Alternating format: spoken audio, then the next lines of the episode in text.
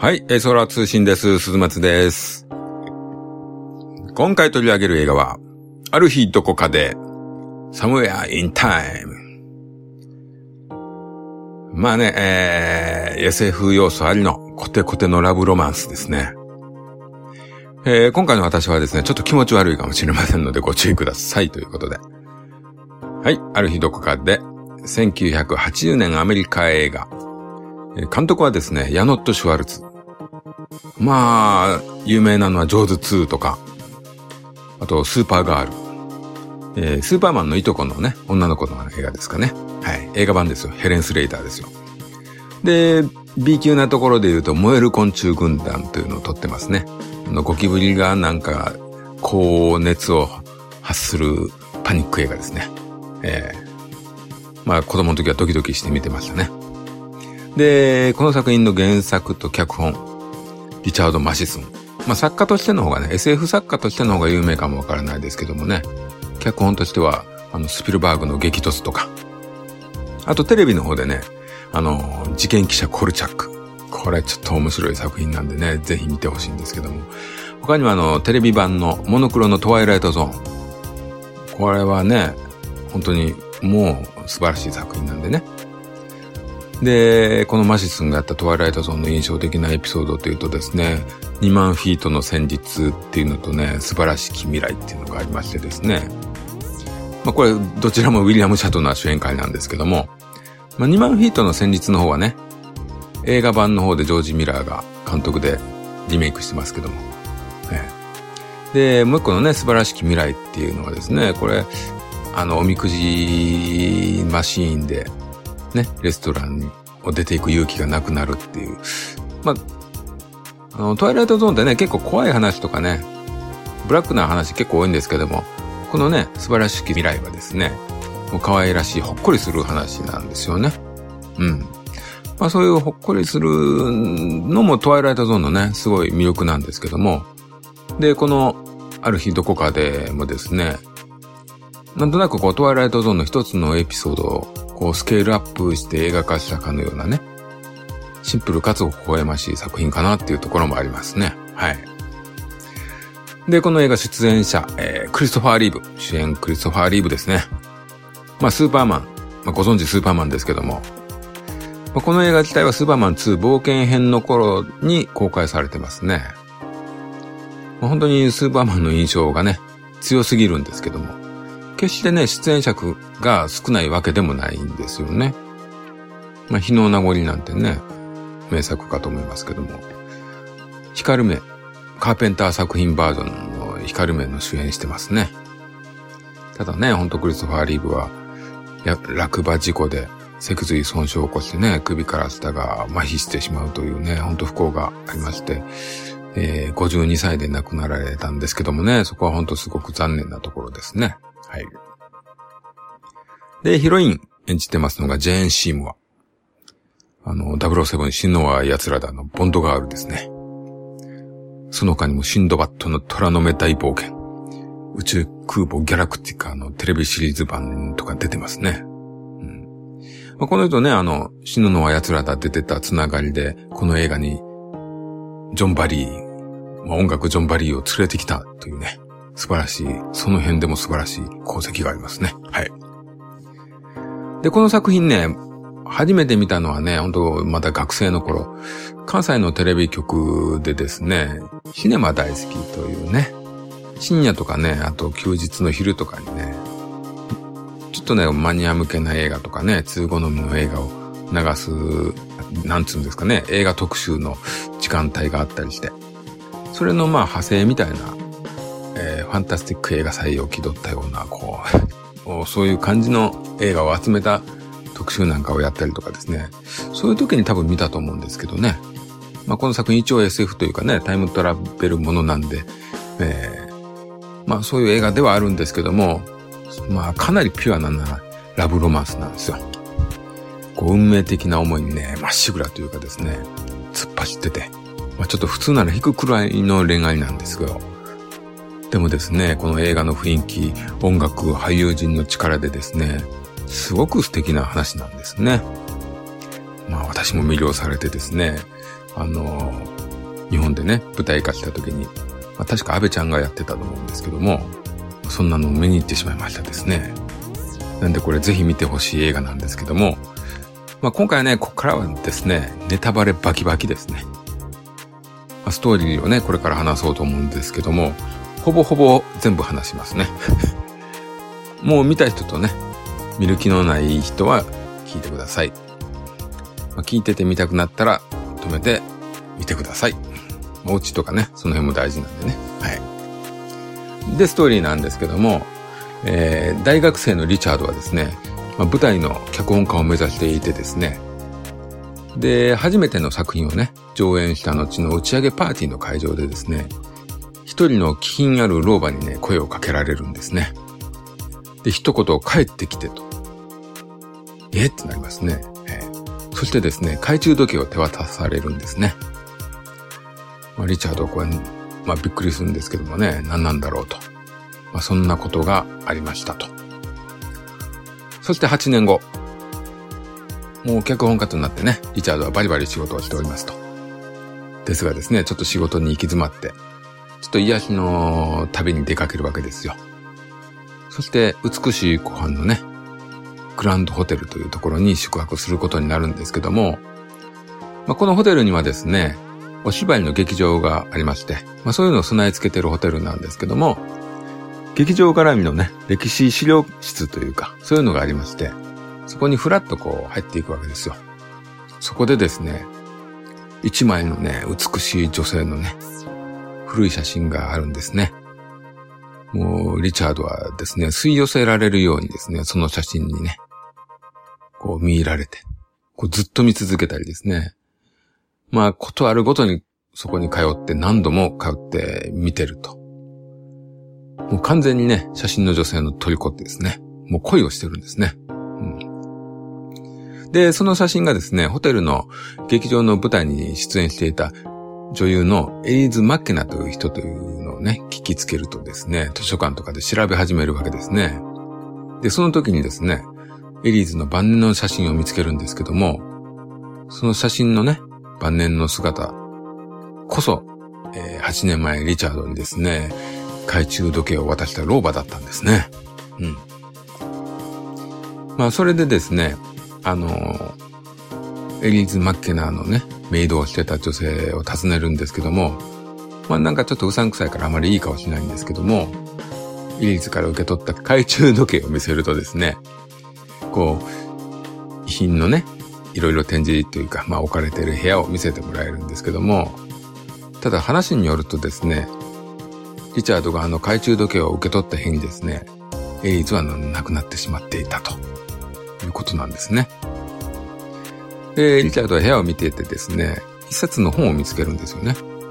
まあ、その本はですね時間旅行について書かれた本だったんですよ。でその本の作者はですねリチャードの大学時代の教授だったこともあってですねちょっと会いに行くんですねリチャードは。そしてその人にねタイブルタイムトラベルに関して聞きに行くわけですよ。で教授はですねかつてですねあの古い部屋でですね自分に催眠をかけたら過去に生きかけたことがあったと言うんですね。ただちょっと恐ろしくなってねもう二度とそれはしたくないということで本人はやってなかったんですけども、まあ、教授曰くですね歴史のある場所で、えー、身につけるものですね服や時計とか、えー、お金とかねそういう小物に至るまでね過去のもので揃え、揃えて強く自分に催眠をかけると、まあ、そこに行けるというんですよね。まあ、現在のものをこう一切身につけないで強く思い込むんですね。まあ、それを聞いたリチャー、リチャードはですね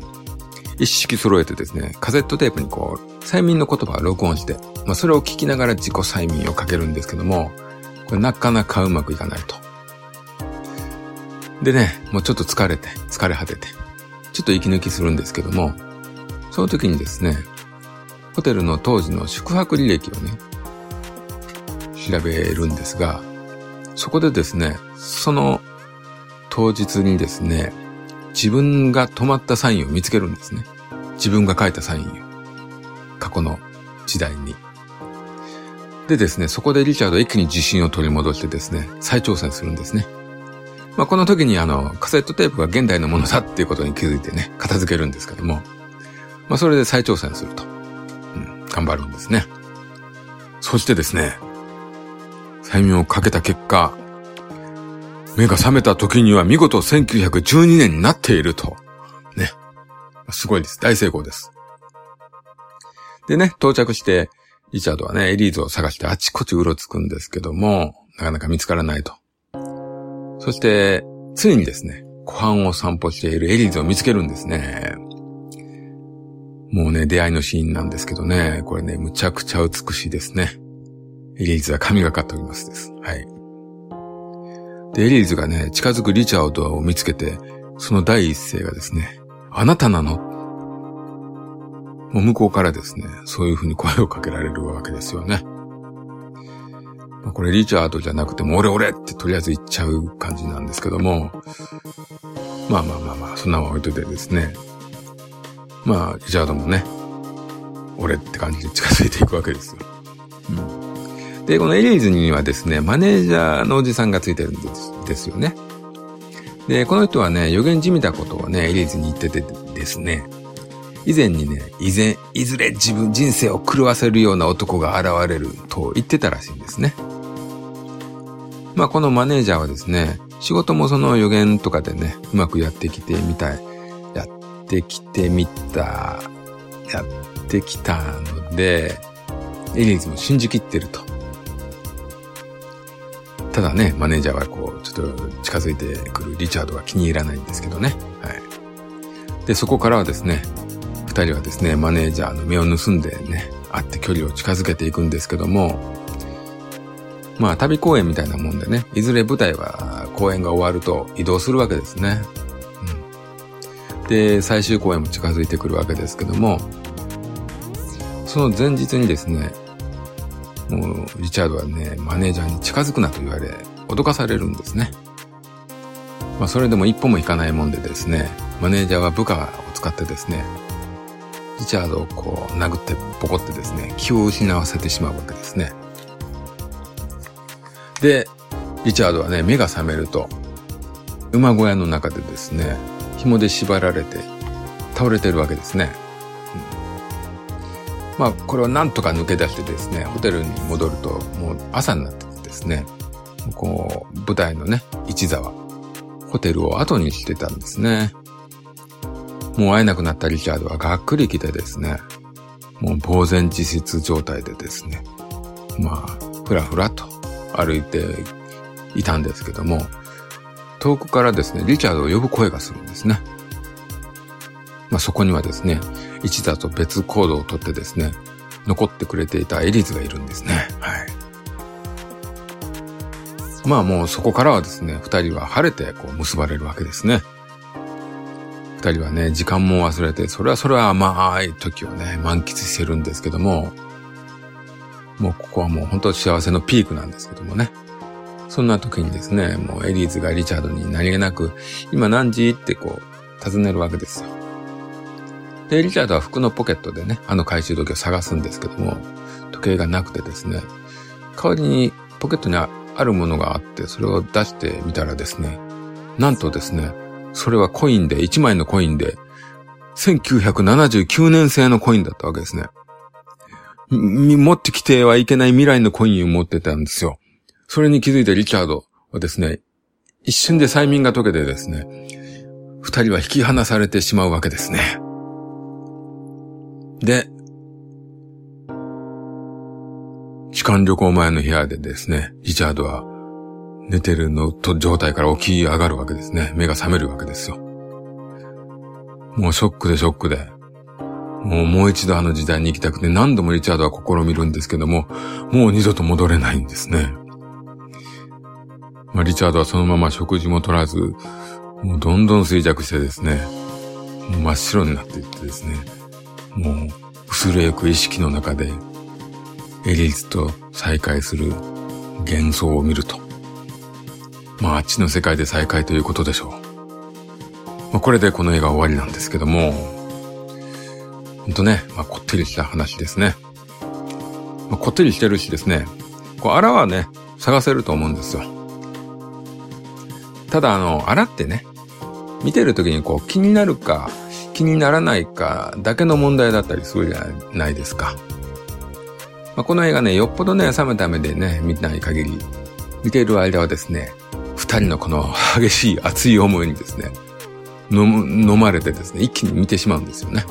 で気にならないんです。まあただでさえですねタイムトラベルものとかタイムスリップものとかですねなんか突っ込みたくなるところってあるじゃないですか。えじゃあそんなことして、え未来変わっちゃうじゃんとかねいろいろあるじゃないですか。まあ、この映画もね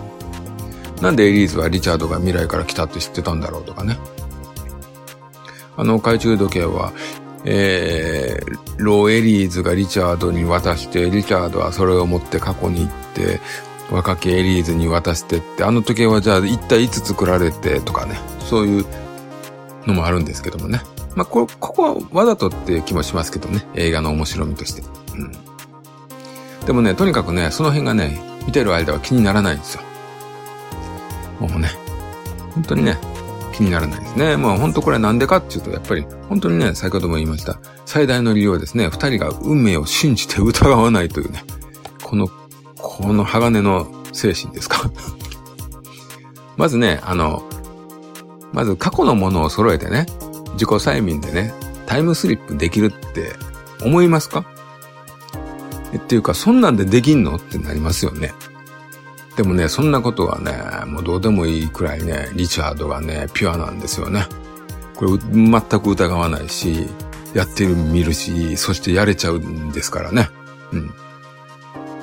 でねエリーズの方もねリチャードのを運命の人と信じて疑わないんですもんね。マネージャーのね予言をリチャード以外考えられない状態なんですよね。もうこの二人は本当出会った瞬間からもう相思相愛なんですよ。まあねここまで導かれた恋愛ってねやっぱちょっと美しいですよ。はい。でねまあリチャードはね最終的に辛すぎて衰弱死してしまうじゃないですかね。でエリーズもね引き裂かれた後独り身をね生き続けてそして人生の最後の日にね若きリチャードに会って満足して安らかに息を引き取るというねもう本当にね綺麗な恋愛ですよね。こんな恋愛ありますかね。はい。まあね演じる二人の力がね本当に大きいかと思うんですよ。まあ、クリストファー・リーはね本当絵に描いたような好青年なんですよね。アメコミがねダークヒーロー化する昨今と違ってまああのリーブの演じたスーパーマンはですね健全の代表のようなヒーローでしたからね、えー、こうまっすぐにね信じて行動する様がですねほんとキラキラしててね絵になるんですよね。あのクリストファー・リーブをですねスーパーマンでしか知らない人はねぜひ見てほしいですね。この映画もねかなりな代表作だと思います。でヒロインのジェーン・シーモアさんですねまあグラビアモデルみたいなこともしてたと思うんですけどもこの映画ではですねもう髪の色もね落ち着いた色でもう上品にまとめてて本当に美しいですね。まあ顔もね濃いというかね目鼻立ちがキリッとしてて気丈さを感じるんですけどねこう乙女のように運命を信じるピュアな役柄がですねあこのギャップがねこの二つのギャップが素晴らしいですね。で終盤ね結ばれてからちょっと部屋でくつろいだ感じが出るんですけどもそのところではですね、まあ、あのまとめてた髪がほどかれててですねセクシーなんですよね。超セクシーなんです、まあ、ここはここでですねまとめてる時とほどいた時のねギャップがねまたグッとくるんですよね。素晴らしいですねジェーン・シーモアさん、えー、ただね最近の写真を見るとですね元気なパツキンのおばちゃんに見えてですねちょっと少し寂しくなりましたですね。はい。本当にねこの二人の魅力が素晴らしい。またねこの映画のね空気感がすごく柔らかくていいんですね。癒されますね。なんかね全編ソフトフォーカスのような印象ですね。はい。またねこのホテルのね雰囲気もいいですね、まあ、いつか行きたいと思わせられるんですけどねなんか毎年この映画の記念イベントをこのホテルはやってるそうなんですよね。ぜひ行きたいんですけどまあととてもじゃないですけどいけないんですけどもね。はい。はい。まあ、この作品ね、あんまりこう周りに知ってる人がいないんでね、隠れた名作感があるんですけども、ネットで検索とかするとね、まあまあブログで取り上げられたりしてるんですよね。うん。まあ、時間もね、ひゃくさんぷんと、そんなに長くなく、こう、一気に見られるんでね。Amazon プライム会員の方はですね、にひゃくえんくらいでレンタルで見られますんでね。ぜひ見てはいかがでしょうか。はい。今回はこんなところですね。ある日どこかでを紹介させていただきました。お付き合いありがとうございました。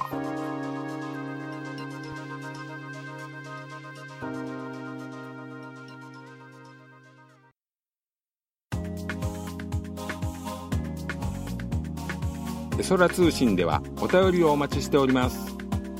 ツイッターハッシュタグえそら通信、その他シーサーブログのコメント欄、 G メールの方でもお待ちしております。お気軽に感想ご意見をお寄せください。